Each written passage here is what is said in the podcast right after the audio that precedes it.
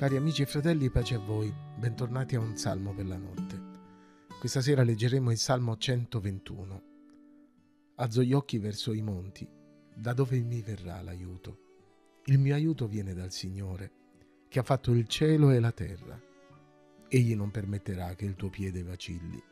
Colui che ti protegge non sonnecchierà. Ecco, colui che protegge Israele non sonnecchierà né dormirà. Il Signore è colui che ti protegge, il Signore è la tua ombra, egli sta alla tua destra. Di giorno il sole non ti colpirà, né la luna di notte. Il Signore ti preserverà da ogni male, egli proteggerà l'anima tua. Il Signore ti proteggerà quando esci e quando entri, ora e sempre. Il salmo precedente, in un certo senso, rappresentava l'anelito, il desiderio di recarsi a Gerusalemme nel luogo di adorazione per trovare sollievo, pace e conforto nella comunione. Quello di oggi pare descrivere la riflessione di chi sta iniziando il viaggio e pensa alla sua destinazione, al percorso che lo aspetta, ai rischi e ai pericoli e non solo, alle opportunità di benedizioni. Andare a Gerusalemme significa affrontare una salita. Ricordiamo che stiamo meditando i salmi delle ascensioni. Oltre a questo, a seconda di dove si abitava in Palestina, prima dell'ultima salita verso Sion, bisognava a volte anche ripetutamente scendere e attraversare valli aride e deserte, letteralmente delle depressioni, di cui spesso si parla nei salmi, come nel 23 e nell'84. Il miglior modo di affrontare la sfida è quello di elevare sempre lo sguardo verso l'alto, verso Gerusalemme, verso la destinazione. Eccolo dunque il salmista che nell'alzare gli occhi ai monti si pone delle domande. Ce la farò ad arrivare? Come eviterò i pericoli e le insidie del viaggio? Chi proteggerà i confini di Israele mentre tutti ci rechiamo a Gerusalemme? Chi difenderà la mia casa, i miei beni, i miei campi, il mio bestiame, mentre io mi assenterò? Partire in ubbidienza verso Gerusalemme è sicuramente qualcosa di gioioso, con una prospettiva edificante e incoraggiante, ma ciò non toglie che il viaggio rappresenti delle incognite e delle preoccupazioni che sarebbe superficiale ignorare. Alla sua domanda iniziale, il salmista contrappone subito una certezza il mio aiuto viene dal Signore, che ha fatto il cielo e la terra. Solide certezze dunque. Nel restante del componimento però non è più il salmista a parlare, ma è qualcuno che lo rassicura e che gli garantisce la protezione di Dio, incoraggiandolo nel viaggio. Alla luce di quanto detto, comprendiamo che la partenza per Gerusalemme non poteva essere soltanto un atto formale di ubbidienza, ma rappresentava una scelta di fede in Dio e nella sua parola.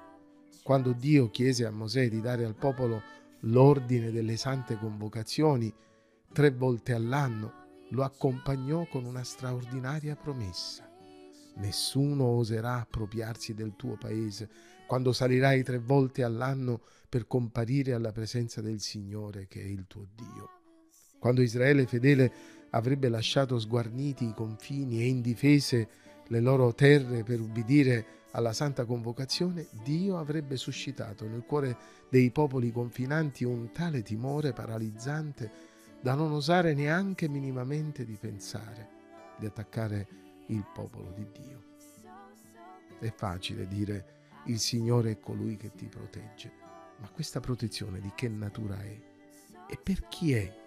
E come si manifesta? Sicuramente è una protezione che non dipende da noi, dai nostri meriti o dalle nostre qualità, ma discende dalla grazia misericordiosa e generosa di Dio.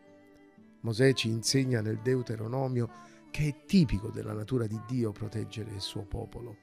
Infatti Israele è paese del quale il Signore, il tuo Dio, ha cura e sul quale stanno sempre gli occhi del Signore, dal principio alla fine dell'anno. Sì, amici e fratelli, Dio tiene aperti i suoi occhi sul suo popolo tutto l'anno. Ancora la scrittura ci ricorda questa verità in un altro episodio.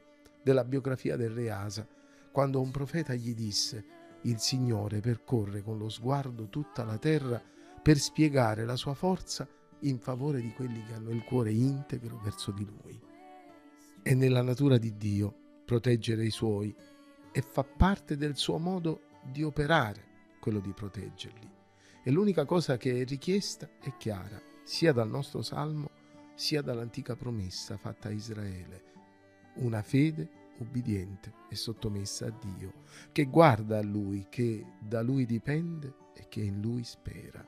Il pellegrino in viaggio aveva la certezza che il Signore lo avrebbe protetto, perché quel viaggio, dalla partenza alla destinazione, era concepito dalla mente perfetta e amorevole di Dio per la sua benedizione. Carissimi amici e fratelli, questa stessa certezza è stata data anche a noi, pecore amate dal Signore e acquistate col suo prezioso sangue.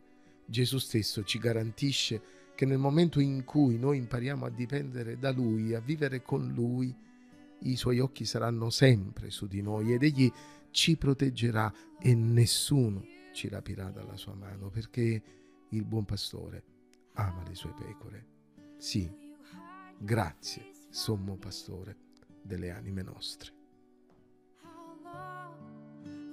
search for answers in myself with sadness